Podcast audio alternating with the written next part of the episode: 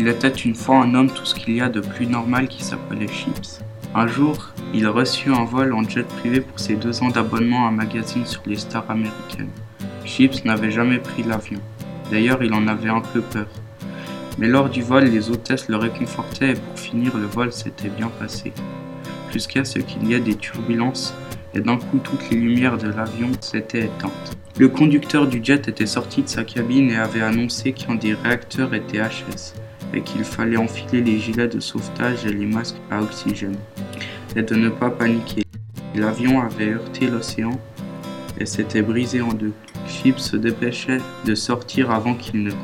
Il attrapait vite une valise qui flottait et appela à mais personne ne répondait.